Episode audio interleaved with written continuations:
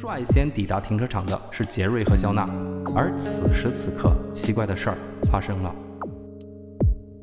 哎，你说这两个孩子怎么回事啊？他这个动机不太明确。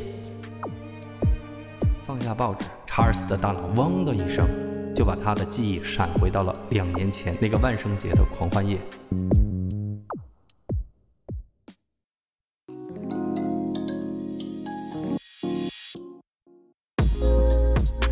家好，欢迎收听尼达播客，我是在霓虹中抵达的，留下来。我是往哪跑？今天我们来聊一起小案件哈。嗯，其实听多了我们节目的都知道哈，我们俩选案件有自己的节奏，很多时候我们讲大案，精力和情绪啊，说实话投入的特别多，自己都要缓很多天。上一期案件我们制作嘛，两个人几天都没休息好，所以我们也会在这个贱货选一些不那么有情绪波动的案子来调整一下，还是希望大家能够喜欢。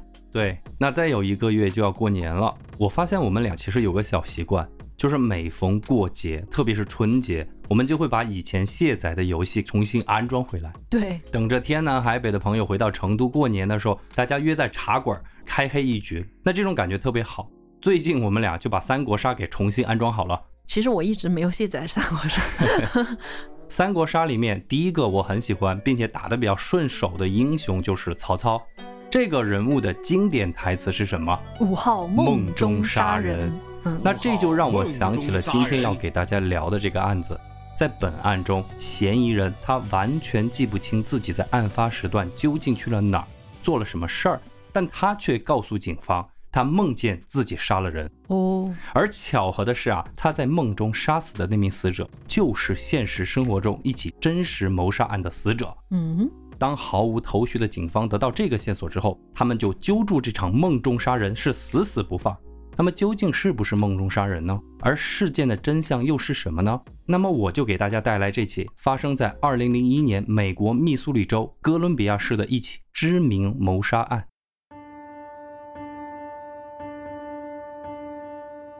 我们把时间退回到2001年11月1日凌晨两点。地点是美国密苏里州哥伦比亚市。嗯，当地呢有一条十分著名的酒吧街。哎，此时此刻是人潮攒动。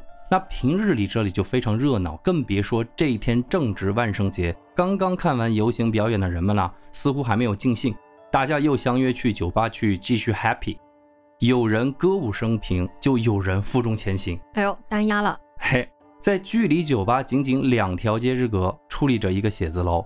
这栋写字楼呢，是哥伦比亚《每日论坛报》的办公地点。《每日论坛报》在当年的那个报刊杂志为王的那个时代啊，啊，零一年啊，对啊，网络还不发达，在当地是一个很有影响力的报纸，属于是那种哥伦比亚市从上到下、从老到幼都喜欢读的报纸。啊，就相当于咱们成都的那种《华西都市报》，还有《成都商报》什么的，对吧？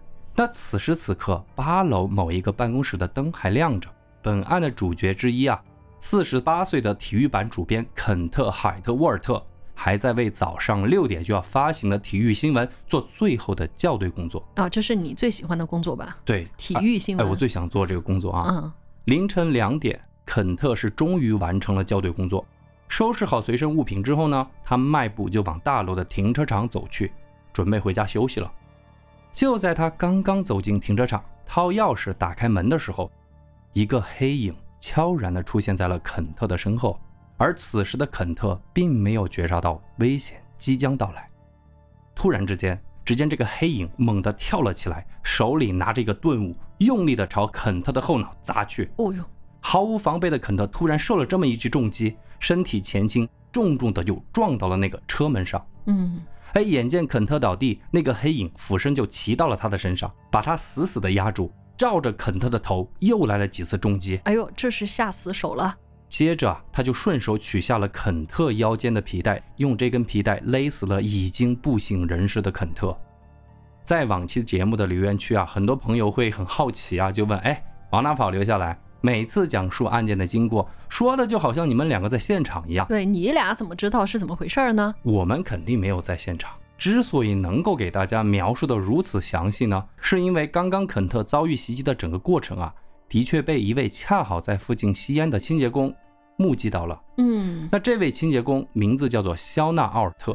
由于黑影偷袭肯特的速度实在是太快了，肖娜呀，当时被吓得目瞪口呆，不过他也很快的反应了过来，惊慌失措的就跑回了报社大楼，找到了他的上司，就是负责大楼物业维保的主管杰瑞川普。嗯，哎，讲述了刚刚发生的一切。杰瑞呢，是一面马上令其他人报警，一面就用对讲机呼叫大楼的保安，哎，赶紧赶往停车场。那么自己也让肖娜带路，赶往了事发地点。率先抵达停车场的是杰瑞和肖娜，而此时此刻，奇怪的事儿发生了。什么？之前那个行凶的黑影啊，早就不见了。但是事发现场却出现了两个看上去是高中生模样的男孩。嗯，那此时此刻，两个人就站在肯特的身边，看来看去。而且两个人似乎还在说话。嗯，看到这个场景，主管杰瑞就大喊一声：“你们是谁？给我站住！Stop！” 也也是没也是没必要这么演绎吧？对不起啊，戏精上身了哈。听到身后来了人啊，这两个人的其中一个就扭头看向了杰瑞和肖娜的方向，而另外一个人似乎要机灵一点。头也没有回，拉着同伴就往停车场外跑，嗯，就这么消失在了茫茫的夜色之中。哎，你说这两个孩子怎么回事啊？他这个动机不太明确。对，刚刚说了啊，这一天是万圣节狂欢夜，在附近执勤的警察很多，他们很快就赶到了现场。其中一名警察上前用手摸了摸肯特的颈动脉，探了探鼻息，回头对着大家就说出了那句大家最不想听到的话：“他已经死了。”嗯。那随后负责刑侦和尸检的调查人员也陆续赶到了现场，开始对现场进行初步的调查。首先，我们说一下尸检情况。肯特的死因其实是显而易见的，因为毕竟有肖娜这个目击证人，而且最后尸检的结果和目击证人的证词也是完全能够吻合。法医的报告说啊，肯特的头部被击中了十一次，凶器估计是钢管一类的硬物。不过，肯特的死因是机械性窒息死亡啊，其实就是那根腰腰带嘛，就是凶器就是那根腰带，哎，给勒死的。这就是肯特的尸检情况。那么接下来我们说说案发现场有什么发现。第一个啊，发现肯特的时候，他是侧身躺在地上，头的方向是对准了驾驶室的门，所以主驾这一侧的车门和轮胎上沾有他的血迹。嗯，通过事后的检测，警方没有发现其他人的血迹。嗯。那第二个，肯特的皮带留在了现场，已经被拉断了。除了肯特的指纹以外，上面没有其他人的指纹。哦，这个真的是蓄谋杀人了。对，应该戴了手套。嗯对，戴了手套，而且是突袭嘛，所以没有挣扎，没有那个血迹。第三，警方在肯特身边提取到了两枚脚印和几根头发。哦。第四个，警方在肯特的车上提取到了几枚不属于他的指纹。除此以外，车上的贵重物品，比方说钱包。在车内都被发现，而且里面的现金和银行卡都在。嗯，车内也没有被翻动或者洗劫的痕迹。那以上四点，大家也可以感受得到哈。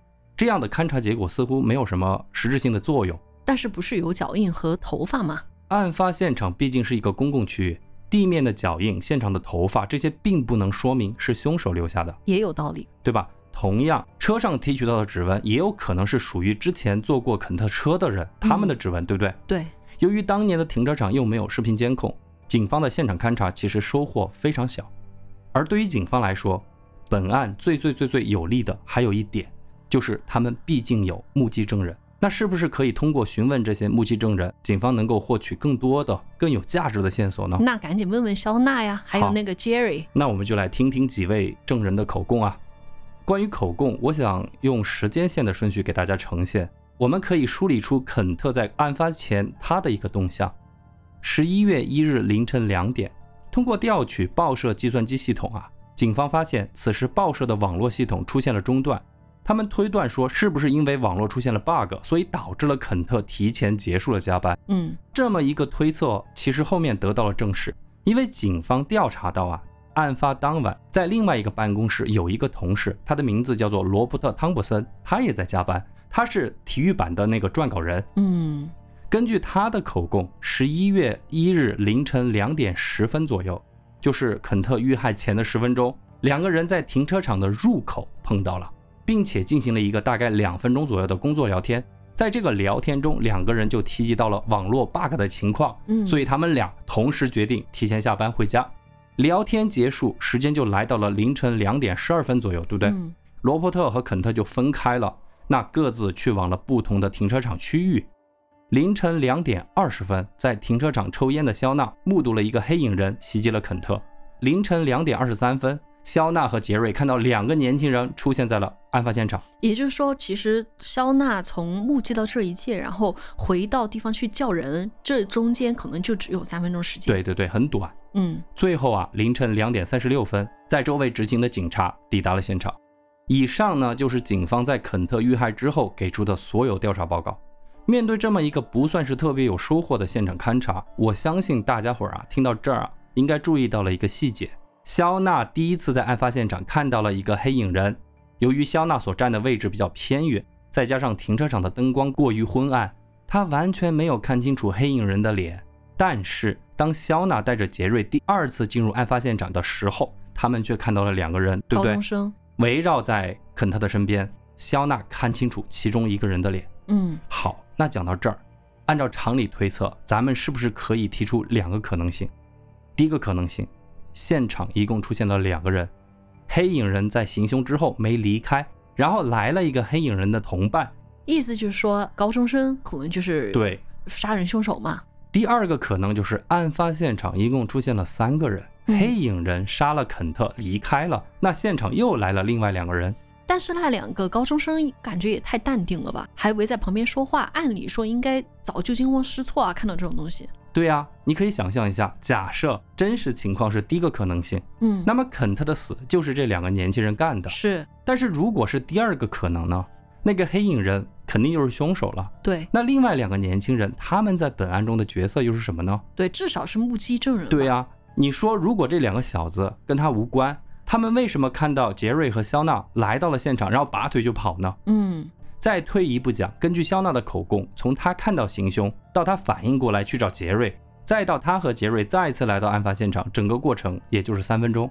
那在这三分钟，这两个小年轻就出现在了案发现场，就跟你说的一样，他们俩极有可能就目睹到了整个凶案的过程。那么他们搞不好就看到过那个黑影人的长相。对，所以。不管哪个可能性，找到这两个人成为了本案一个重要的，也可以说是唯一的突破口。嗯，警方立即就找来了一个画像师，根据肖娜的描述复原了其中一个小年轻的画像。对于黑影人和另外一个小年轻的具体长相，肖娜和杰瑞没有办法提供有价值的线索，就只能说一个模糊的概念，就说三个人都是白人，男性，年龄大概在二十岁，然后不胖不瘦，身材很矫健。那这些线索简直就是太模糊了，相当于大海捞针了。以上就是所有信息，我就给大家盘完了。我们很清楚的能够感受到啊，凶手作案的整个过程非常的快。我之前看到过李昌钰曾经说过一句话，嗯，就他就说，其实调查难度最大的并不是那种就杀完人之后。还待在原地，把案发现场打扫得干干净净，那种案子弄巧成拙了，对吧？因为凶手留在案发现场越久，他留下的破绽就越多。对，反而是这种速杀速走，是是是，这种案件最不好侦破，因为现场可能没有留下东西，嗯，你不知道怎么去侦破。是，肯特遇害案的确就被李博士不幸给言中了。那接下来的调查之中，无论是现场遗留的那些线索，还是那个复原的肖像画。都没有对本案的侦破起到任何作用。一个来无影去无踪的黑影人，两个离奇出现在案发现场的年轻人，现场到底是两个人还是三个人？这一切的谜团都困扰着调查人员。渐渐的，肯特案就变成了一桩悬案。时间一晃，两年过去。来到了二零零三年的十一月一日，哎，那不是同一天吗？对呀，肯特遇害两周年的日子，眼见着这个肯特遇害案是迟迟没有进展，每日论坛报的同事们他们就商议，哎，为了纪念肯特，咱们就在当天的报纸开辟一个专栏，刊登一下两年前肯特遇害案的全部经过。嗯，在这一次专栏中啊，更加详细的报道了当年警方调查的各种线索，更重要的是。他们刊登了被目击到的那个小年轻的素描肖像画。哦，哎，之前也提到了，《每日论坛报》在哥伦比亚市是属于那种人人都会阅读的报纸。嗯，那不用说，对于肯特的遇害案的详细报道，使得这个城市几乎所有人都读到了这桩悬了两年的案件。嗯，那这个案件也渐渐成了茶余饭后的谈资。对，虽然说咱们听我们的罪案播客听多了哈，就觉得这个案子好像还好，但是毕竟是人命一条，在任何的城市，对吧？肯定都是。嗯，怎么说？大家很关注占据大家头版头条的一个东西。嗯，这份报纸当然也就出现在了本案另外一名主角查尔斯·埃里克森的家中。哦，查尔斯·埃里克森时年十九岁，正在哥伦比亚市的某一个社区大学读书。嗯，十一月一日这天上午，他就看到自家餐桌上放了一份《每日论坛报》，无意之间他就读到了肯特遇害案的报道。当他看到报纸上的那幅肖像画的时候，整个人都惊呆了。为啥？因为他觉得画像中的那个人怎么和自己长得那么像呢？嗯，他就开始读这份报纸，就越读越觉得后背发凉，因为在报道中提到了案发的时间是零一年的十一月一日凌晨两点过，也提到了案发的地点就是附近那条著名酒吧街旁边的《每日论坛报》的楼。嗯，更重要的是，报道着重提及了现场出现了两个高中生模样的年轻人。嗯。读到了这么多关键词，放下报纸，查尔斯的大脑嗡的一声，就把他的记忆闪回到了两年前那个万圣节的狂欢夜。哦，二零零一年，当时还在上高中的查尔斯，在十月三十一日晚上就参加了同学举办的万圣节派对。嗯，还没玩尽兴，他就和自己另外一位好朋友高中生瑞安·福克森一起去到了那条酒吧街继续狂欢。两个人喝了很多酒，他的朋友瑞安，他的酒量要好一些，没有喝醉；而酒量差一些的查尔斯是喝高了。更重要的是，这个查尔斯啊，他不仅喝酒，还吸食了一些违禁品。嗯，当时就直接断片了。对于当天的记忆，他唯一能够记住的就是他和瑞恩来到了酒吧喝酒，再醒来的时候就在自己的床上了。中间发生了什么，他完全记不住。嗯，哎，回到现实中的查尔斯放下报纸，呆坐在餐桌前。两年前，自己和瑞恩不就是高中生吗？嗯，他们两个人当时不就在案发现场的附近吗？案发当时自己是完全不省人事，在酒精和毒品的作用下，他们会不会干出一些什么可怕的事情呢？哎，他已经有点对号入座了呀。对，其实讲到这儿，我得向大家交代一下，我没有查到资料分析说啊，为什么查尔斯看到这篇报道之后，他是如此的这么强烈的负罪感。就是这一点很奇怪，是不是他的精神上有问题，或者说他是不是又吸食了什么违禁品，造成什么幻觉？嗯，总之看到报纸的当晚，查尔斯就做了一个可怕的梦，他梦见自己杀了人。五号梦中杀人，在这个梦里，查尔斯是一个上帝视角，他看到自己在零一年十一月一日凌晨两点二十分来到了那个《每日论坛报》的停车场。哦，在梦中，他和朋友瑞恩都喝高了，两个人相互搀扶着。在墙边靠着，哎，不一会儿，瑞恩就跑到一旁去呕吐去了。就在这个时候，受害者肯特出现在了停车场。迷迷糊糊的查尔斯对此就像梦游一样，随手捡起一根钢管，冲上去就从后面偷袭了肯特。等瑞安吐完回来之后，找到查尔斯，看到查尔斯已经把肯特给杀了。嗯，然后两个人发现有人来，迅速的离开了现场。由于这个梦对于查尔斯来说实在是太过真实了，醒来之后的当天，他就找到了瑞安。讲述了自己的担心。听完查尔斯的话，瑞恩简直是当一个笑话在听。嗯，瑞恩就告诉查尔斯，当天我们两个人根本就没有去到那个停车场。查尔斯在断片之后，到底发生了什么呢？瑞恩是这么说的：当天晚上我就没有喝醉，你瓜娃子是喝断片了，那倒是真的。晚上一点三十分左右，我就开车送你回家了。我自己大概在两点钟就到家了。你说说，咱俩都到家了，怎么杀人？我看你就是看报纸看多了，毒吸多了。这就是一个噩梦罢了。至于那个肖像画，瑞恩是完全不认同查尔斯的话。他说这个肖像画只是和你有点像而已。关于这张画像像不像，各位听友自己去修 notes 去看，你们觉得像不像？因为我对老外的脸有点脸盲，嗯，我是觉得老外都长得差不多。这倒也不至于，你觉得呢？我觉得有一点相似度吧。反正大家自己去评判吧，哈。嗯嗯嗯。但是这个查尔斯，反正还是那句话，他就总觉得自己和这个嫌疑人的画像特别像，于是他就不断的对身边的朋友说起自己这个奇怪的梦。哎呀，反正在他的坚持不懈下，大约在零四年二月的某一天，你看，此时距离这个报道已经过了四个多月了。嗯，这个时候的查尔斯还在不断的给他身边的朋友讲起他的梦中杀人。嗯，而这一回。他把他的梦告诉了两个好朋友。说者无意，是听者有心啊！这两个好哥们儿在听完查尔斯的讲述之后，居然深信不疑，并且选择在零四年三月八日那天来到了哥伦比亚市的警局，告诉警察关于查尔斯梦中杀人的这个事儿。果然是好哥们儿哈，大义灭亲。对，接到这个线索啊，警方是既震惊又兴奋。且不说这个梦中杀人是不是真的，就单单是查尔斯和瑞恩他们的年龄、身高、体态、肤色，特别是查尔斯的长相，反正警方是越看越觉得这个查尔斯就是当天被清洁工肖娜目击到的那个人。因此，二零零四年三月十日，警方来到了查尔斯所在的大学，以配合调查的名义。直接从学校将查尔斯带走，接受调查。随后，他们也以配合调查为由带走了瑞恩。在沉寂了两年之后，因为查尔斯的这场所谓的梦中杀人肯特案被警方立即重启调查。不过，他们俩也只是目击证人而已啊，也不能完全说明是他们干的嘛。对，所以说是配合调查嘛。对，对于肯特案的重新调查，警方这次是卯足了劲儿。一方面是因为从一开始就受到了媒体的高度关注，嗯，另外一方面呢，警方是早就安排好了一系列的对比测试，就是等着查尔斯和瑞恩两个人先后接受了指纹对比检测、头发的那个 DNA 对比检测、嗯，鞋印对比检测，三项对比检测做下来，两个人居然没有一项和当年案发现场所发现的生物痕迹匹配，那接下来警方就只能对两个人进行分开讯问，哈，叫做讯问，还不是审讯。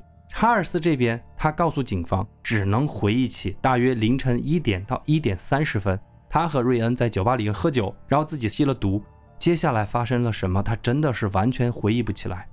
而瑞恩这边呢，他是清楚地交代出两个人当天在案发时段的动线：一月十一日凌晨一点三十分，从酒吧出发，瑞恩开车送人事不省的查尔斯回家。大约一点四十五分，自己就回到了自己的家。嗯，对于这样的口供，瑞恩肯定得拿出证据来。有没有这样的证据呢？哎，有。瑞恩就向警方透露了一个证据，他能够证明说自己在案发阶段在家。大约在一点五十分左右，瑞恩用家里的电话给姐姐打了一个电话。嗯，哎，对此，警方也从那个电话公司截取到当时一个通话记录，的确发现，哎，有一条记录是发生在一点五十五分。而肯特的遇害是在凌晨两点二十分，也就是说那个时候确实已经在自己家里面。对，因为瑞恩不可能放下电话之后又开车去把那个人事不省的查尔斯给抓起来，然后两人又跑到停车场去杀人，对不对？这是不符合逻辑和常理的。那调查到此，警方这套组合拳是高开低走，就像打在了棉花上一样，是一点突破都没有。不过啊，咱们老实讲，就单说查尔斯和瑞恩的这个不在场口供。能够证明在家的都是自己的家人，而家人作证，我们知道可信度上是大打折扣的。你瑞恩说一点五十分给你姐姐打了电话，但警方查获的毕竟是一条存在于电话公司的这个通话记录，又不是实打实的听到了你们俩在通话。所以虽然三个生物样本的对比测试没有匹配，口供也暂时没有什么问题，但是警方对他们两个人仍然保持高度怀疑。不过呀，警方办案得讲证据。得讲程序合法。对，查尔斯和瑞恩是被警方以配合调查为由带到的警局，可没有说被拘捕接受审讯。因此，在没有确切证物支撑的前提下，过了四十八小时，两个年轻人就应该被释放回家。对呀，此时的警方却选择了继续坚持，原因就是因为查尔斯做的那个梦中杀人啊。可是，一个梦也不应该被作为一个理由把人家拘留了吧？警方的逻辑点是说，他们觉得查尔斯这边好突破，所以他们决定先来搞查尔斯。在四十八小时即将到来的最后九个小时，调查人员对十九岁的查尔斯展开了压迫式的审讯。审讯的片段我找到了，但就不放在这儿了啊，因为大段大段的都是英文。我会把链接放到公众号和 show notes，大家如果感兴趣就自行到那儿去提取收看。不过其中的各种细节，我接下来就会给大家梳理到。哥伦比亚市警方采用的是压迫式和诱导式的审讯。哎，怎么个诱导法呢？我给大家总结一下。首先，第一个，警方先是用很轻松的聊天方式，把查尔斯梦中的所有杀人细节给问出来。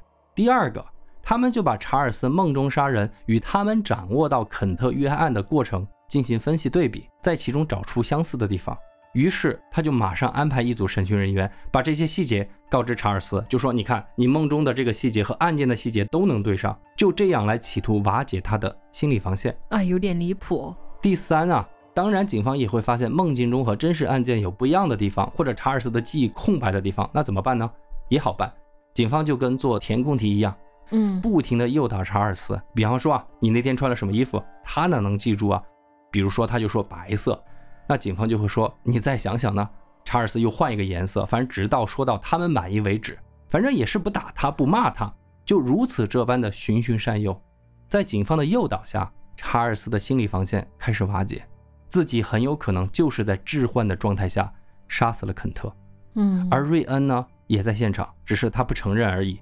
我觉得这个多少真的有点离谱。大部分嫌疑人都是，不管警方怎么诱导，我都不承认是我杀的，对吧？我的这个口供的。这个叙述一定是基于事实嘛？对，我的口供叙述一定是基于事实。对你这个口供的叙述基于梦境，然后做这些对比，然后这么来承认，这个能有法律效应吗？其实我们听了很多都知道，查尔斯这种行为就是在潜意识的操纵下。他觉得自己杀了人，因为他看到了那些报纸关于肯特报道的细节嘛，是吧？想象到的。然后可能又加上这小子又爱吸毒，对不对？嗯。警方可能就是利用这一点在引诱他认罪。嗯。最终啊，经过最后九个小时的审讯，查尔斯承认了谋杀肯特。啊？啊？他还承认了呀？对啊。但是瑞恩拒绝承认。总之，警方对于肯特的遇害给出了一个最后的版本是这样子的。案发前，查尔斯和瑞恩在距离报社大楼仅仅两条街之隔的 By George 酒吧喝酒，两个人一直喝到了凌晨一点三十分。由于没钱了，两个人就开车回到了瑞恩的家，想拿点钱继续出去 happy。嗯，但是没有办法，家里没有找到钱，于是瑞恩在家里用电话给姐姐打电话借钱，但姐姐不借给他们。瑞恩的姐姐承认啊，弟弟瑞恩当天给自己打电话说的的确是借钱的事儿，这个点也很重要，被警方给抓住了。就这样，两个人在酒精和毒品的作用下，计划开车回到酒吧附近的那个街去抢劫，然后再去 happy。于是他们开车就来到了这个《每日论坛报》停车场附近，看到肯特，查尔斯就从瑞恩后备箱找了一个修理汽车轮胎那种钢管，将肯特杀死。哦，这就是警方给出的版本。那就这样呢，在没有直接证据支持下，仅凭查尔斯的有罪供述，警方很快就对这两个年轻人提起了公诉。二零零五年，法院审理了肯特案，就在没有任何证据能够证明查尔斯和瑞恩杀害了肯特，唯一的证据就是查尔斯的有罪供述。嗯，而且这么一个有罪供述，起因还是因为他的梦中杀人。因此，最开始法官和陪审团一直对警方的这个调查结果很是排斥。在本案审理的初期，其实形势是非常利好于查尔斯和瑞恩的，但是。当案件进入第二个阶段，形势却发生了微妙的变化。因为警方啊搞了两个动作。嗯，第一个动作就是他们请来了杰瑞和肖娜这两个重要的目击证人。不知道大家还记不记得啊？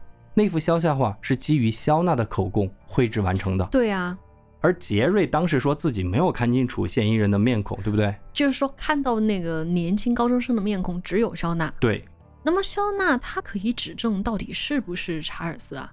不过，也许人的记忆也是不靠谱。对啊，他只能回忆起长什么样子，他没有去指认说查尔斯就是这个人。哦，在这次庭审上，肖娜是维持了原来的证词，但是杰瑞不知为什么就修改了自己最初的证词，他一口咬定当年自己在案发现场看到的就是查尔斯和瑞恩。杰瑞为什么要修改自己的证词，当时是不得而知的。不过，从警方的第二个动作，我觉得我们可能会猜测出一二，啥呢？第二个动作就是我们经常在影视作品里面看到的，就是休庭期间，控方找到辩方的律师，就试图和查尔斯达成一份认罪协议。哦，就目的就是让他承认自己那天杀了肯特，就是 plead guilty 嘛。对，如果啊你还愿意做污点证人来指证瑞安也参与了谋杀肯特，那就更好，以此来换取更轻的惩罚嘛。嗯。在空方这种庭内证人翻供、庭外口头承诺的策略下，查尔斯就同意认罪，并且同意来指认瑞安。哎，我觉得瑞安才真的倒霉。结果就是查尔斯换来了一个二级谋杀、过失杀人罪，被判入狱二十五年。这冤不冤啊？我觉得还是很重哈。嗯，你说判个五年、十年的就算了嘛，你二十五年，五年、十年都受不了吧？普通人哪受得了这个罪啊？瑞恩他始终没有承认，嗯，就他一直表示当天晚上我是清醒的，我没喝醉，我和查尔斯就没有去那个停车场。还是那句话，虽然没有直接证据，但控方握有证人杰瑞的翻供证词，有查尔斯的认罪书，以及他作为污点证人的口供。最后拒不认罪的瑞恩，你知道重判了多久吗？多久？四十年，比这个查尔斯都还更久。对啊，这个真的有一点太离谱了。嗯，宣判结果一出啊，查尔斯肯定是欣然接受嘛，但是瑞恩坚决不服，于是就开启了漫漫上诉之路。哎呀，就这样啊。在找不到直接证物的前提下，梦中杀人这个存在于中国古典小说《三国演义》的桥段，二零零五年竟然在大洋彼岸的美国真实上演了。嗯，那拒不认罪的瑞恩最后的结局是什么呢？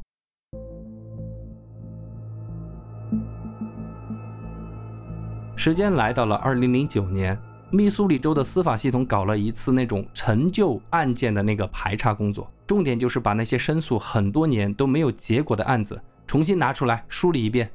就在这个时候，瑞恩的申诉案被一位叫做泽尔纳的检察官看到了。从2005年一审判决之后，瑞恩及其家人就不断的上诉。在读到瑞恩的申诉案之后啊，泽尔纳就发现这个定罪的起源居然是梦中杀人，而且案件的整个调查过程存在着大量的疑点。对，因此泽尔纳决定接下这个案子。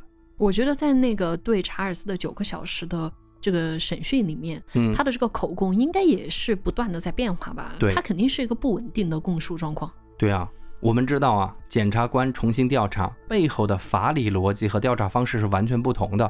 上一期余英生的案子，我想往哪跑给大家讲得很清楚了。检察官是重视疑罪从无，嗯，重点是放在纠察警方在办案过程中他的那个程序合法性。换言之。如果你哥伦比亚市警局办案的过程是合法的、规范的，哪怕这个梦中杀人在我们看来是多么不可思议、多么的天方夜谭，那也必须接受。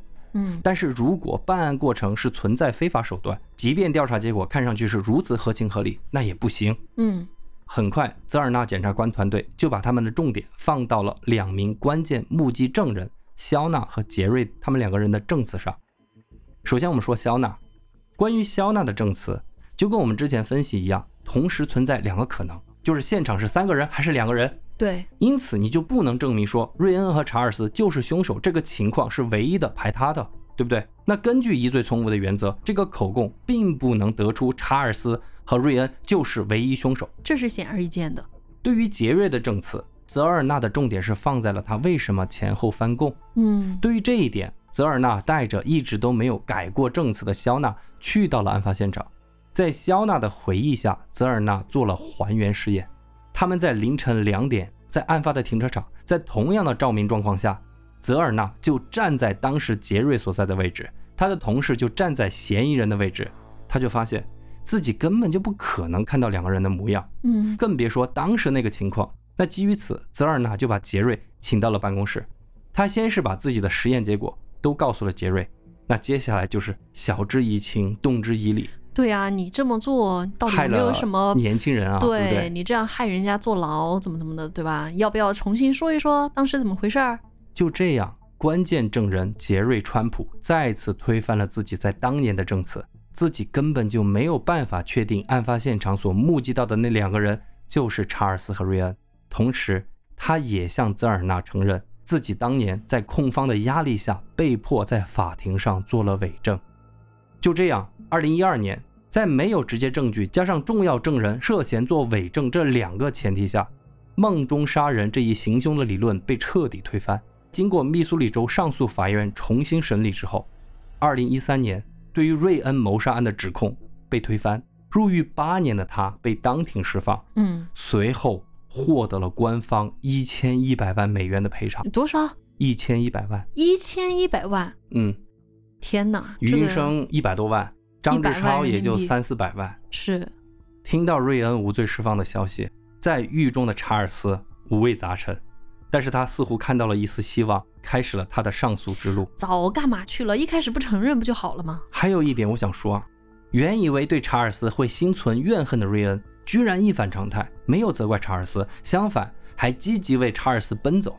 由于泽尔纳检察官经办的只是瑞恩的申诉案，因此这个案件的结果不会改变查尔斯的判决结果。哦，因为是他自己承认，对他自己又接受了认罪协议。那么查尔斯的申诉之路，从程序上来讲，会更加的漫长和遥遥无期。我在查资料的时候，读到过一个美国法律专家的那个专栏文章，在里面就讨论过，如果查尔斯他想要申诉成功，可能需要多长时间。那个专家说啊，按照美国当前的法律体系，查尔斯要成功犯案，至少需要十到十五年。嗯，这个时长再加上他本身就服刑了八年，你看几乎就等于判决的二十五年的长度了。对，果然啊，现实也被这位专家言中了。查尔斯在监狱中度过了接近二十年之后，在二零二三年一月初获得了假释。啊，就是去年的事情。对对，提前五年出狱了。嗯，不过呢，这并不是他上诉成功，只是时间差不多了，可以假释了。肯特案的大致经过我们就聊完了。哎，没错，肯特案到今天为止仍然是一桩悬案。今天讲的是一桩悬案。嗯，不过还有一个后续，我特别想和大家聊到。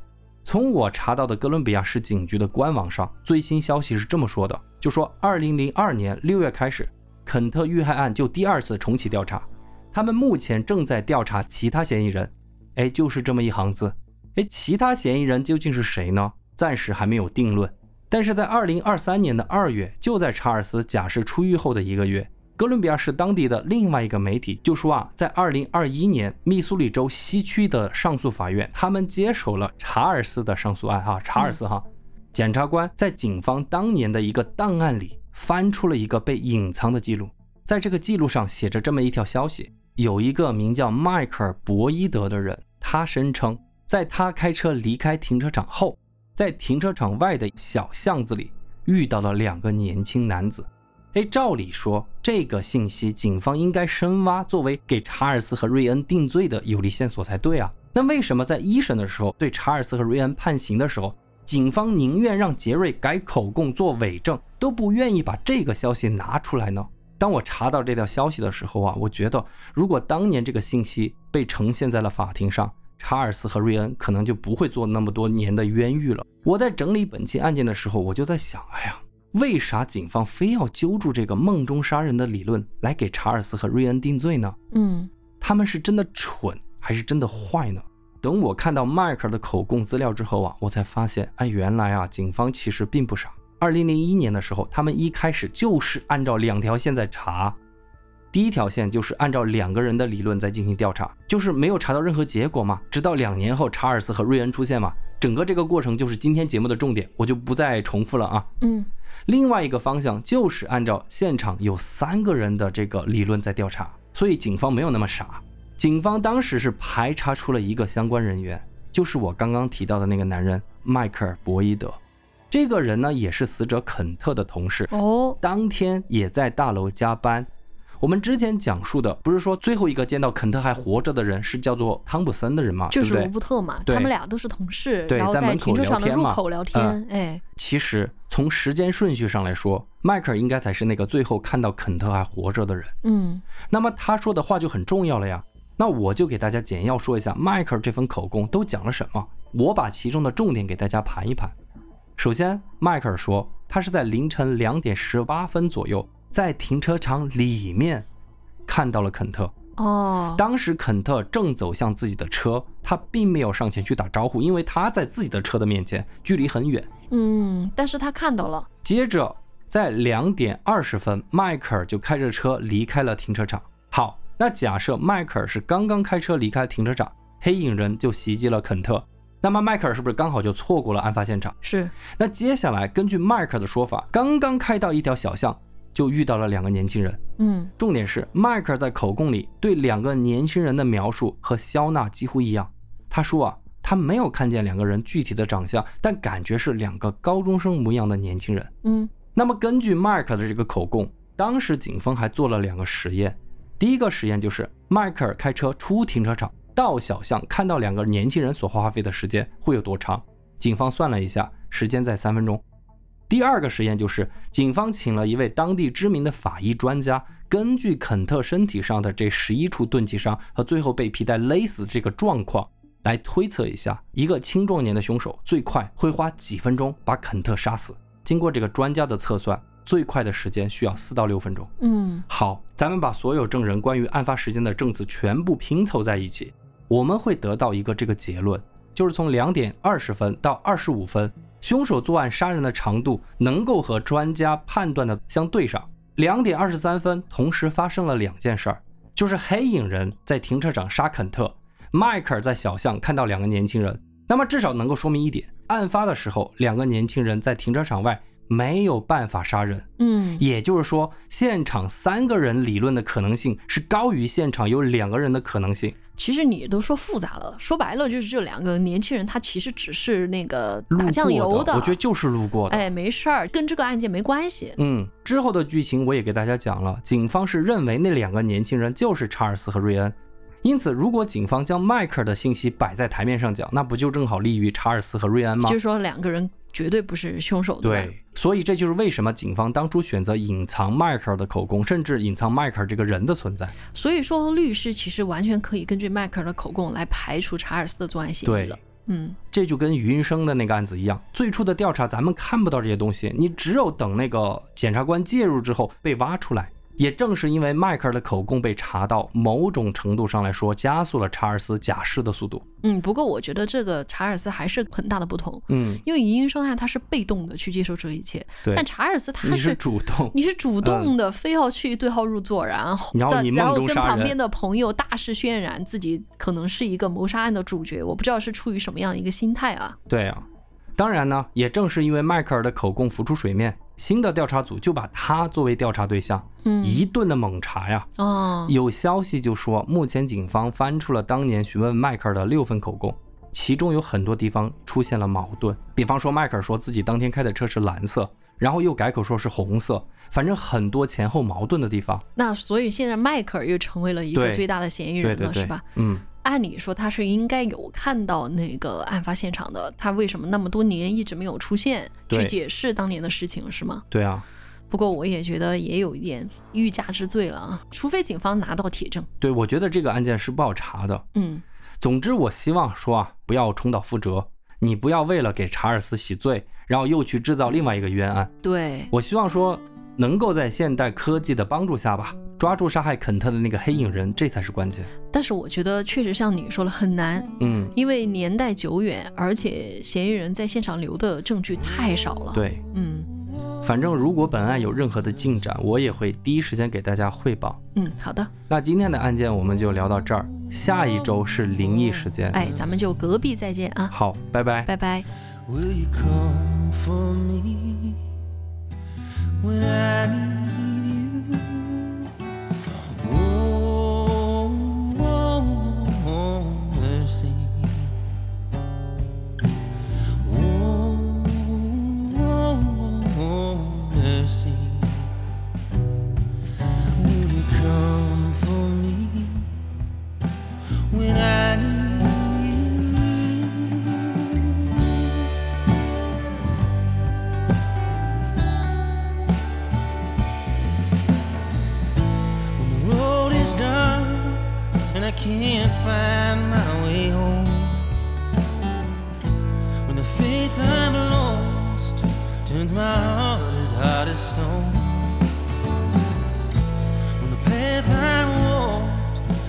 isso eu.